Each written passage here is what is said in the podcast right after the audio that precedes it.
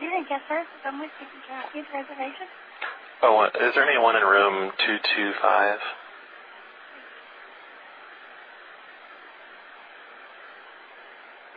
Hello? Hello?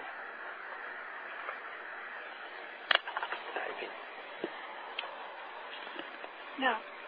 No. 226? No. 227? 228?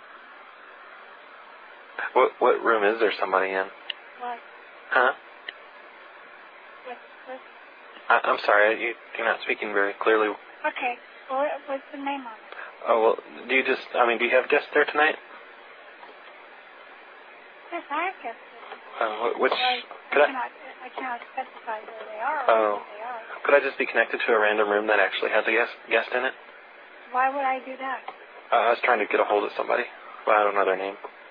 Well, that would probably disturb a guest and I would get in trouble. Oh, I, I won't disturb them. I was just going to ask them a question. So just, you know, some random room, if you could, please. It's ringing. Huh? Hello, this is uh, Mark from the front desk. Uh-huh. I'm just giving you your wake-up call. I don't have a wake up call. We show right here you have a wake-up call. Oh, I'm sorry. I never gave them one.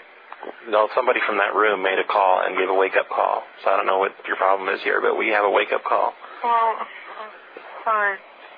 So are you going to come down to the front desk then? For what? Uh, I don't know. Are you awake? well, you just woke me up. I didn't need one, so thank you. Well, that was the purpose to wake you up. So Sure. if you're what? Listen to me. I didn't ask for one. It was a mistake. Well, why Okay. why would you call the front desk and ask I for? didn't! But There's no reason to get bitchy with me. Well, no, I'm there's just- no reason for you to be insistent that I wake up. Well, that's what a wake up call is. Sir, What?